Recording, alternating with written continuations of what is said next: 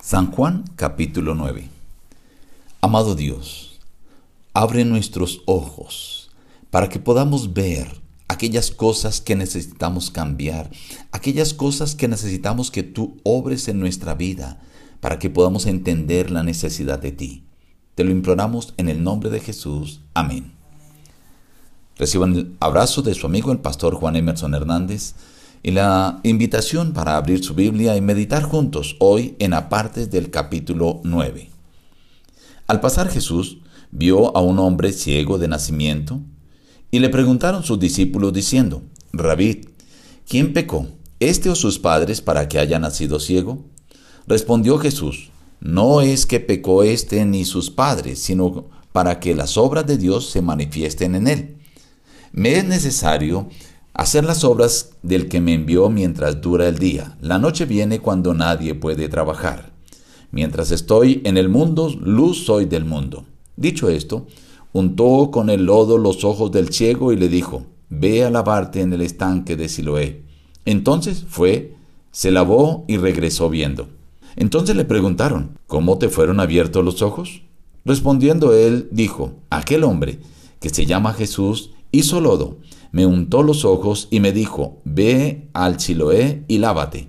Fui pues, me lavé y recibí la vista. Llamaron a los padres del que había recibido la vista y les preguntaron diciendo, ¿Es este vuestro hijo el que vosotros decís que nació ciego? ¿Cómo pues ve ahora? Sabemos que este es nuestro hijo y que nació ciego, pero cómo ve ahora no lo sabemos. ¿Edad tiene? Preguntadle a él. Él hablará por sí mismo. Llamaron nuevamente al hombre que había sido ciego y le dijeron, Da gloria a Dios. Nosotros sabemos que ese hombre es pecador. Entonces él respondió y dijo, Si es pecador, no lo sé. Una cosa sé, que habiendo yo sido ciego, ahora veo. Le volvieron a decir, ¿qué te hizo? ¿Cómo te abrió los ojos? Y él le respondió, Ya os lo he dicho y no habéis escuchado. ¿Por qué lo queréis oír otra vez? ¿Queréis también vosotros haceros sus discípulos? Pues esto es lo maravilloso, que vosotros no sabéis de dónde ha salido y a mí me abrió los ojos. Nunca se ha oído decir que alguien abriera los ojos a uno que nació ciego. Si esto no viniera de Dios, nada podría hacer. Respondieron y le dijeron, tú naciste del todo en pecado, y lo expulsaron. Oyó Jesús que lo habían expulsado y hallándolo le dijo, ¿Crees tú en el Hijo de Dios? Respondió él y dijo, ¿quién es, Señor, para que crea en él? Le dijo Jesús, pues lo has visto, el que habla contigo, ese es. Y él le dijo, creo, Señor, y lo adoró. Dijo Jesús, para juicio he venido yo a este mundo, para que los que no ven, vean, y los que ven, sean cegados. En el capítulo 9 encontramos el testimonio de un hombre que había sido ciego.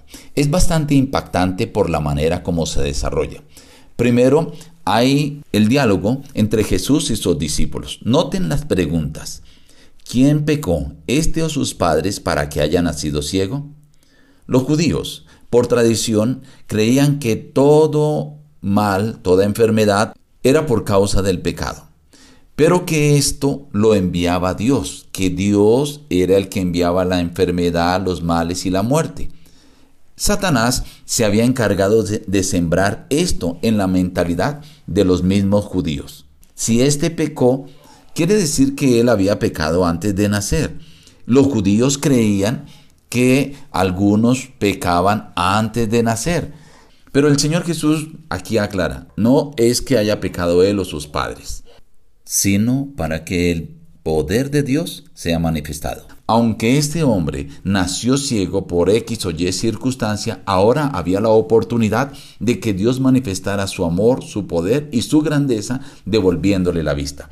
Pero hay algo más profundo en este milagro. Este hombre ve, pero no solamente este hombre ve, sino que después de esto se convierte en un seguidor y adorador de Jesús le abrió los ojos no solamente físicos, sino aún espirituales.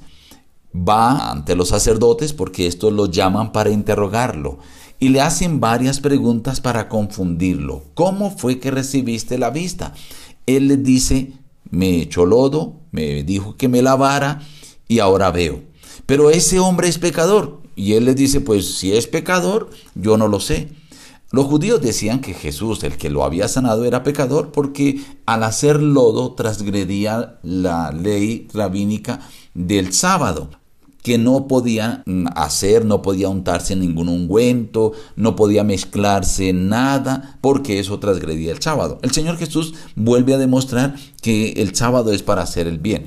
Este hombre dice, pues si es pecador yo no lo sé, pero una cosa sé, yo era ciego y ahora veo. Este hombre me devolvió la vista. Esto es lo maravilloso. Ustedes no saben de dónde viene él, pero a mí me devolvió la vista. Y nunca un ciego de nacimiento había recibido la vista. Así que esto tiene que venir de Dios.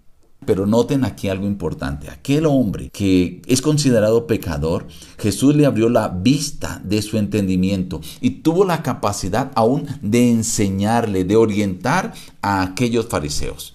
Ahora, cuando Jesús lo encuentra, le dice, ¿tú crees en el Hijo de Dios? Él reconoció el que le había sanado por la voz y le dice, ¿quién es Él para yo creer? Y cuando Jesús le dice, tú lo estás viendo, el que habla contigo, este hombre inmediatamente lo adoró y dijo, creo Señor. El Señor hoy también quiere abrirte a ti los ojos para que entiendas que solo hay poder en Cristo Jesús que solo Cristo Jesús puede cambiarte y transformarte.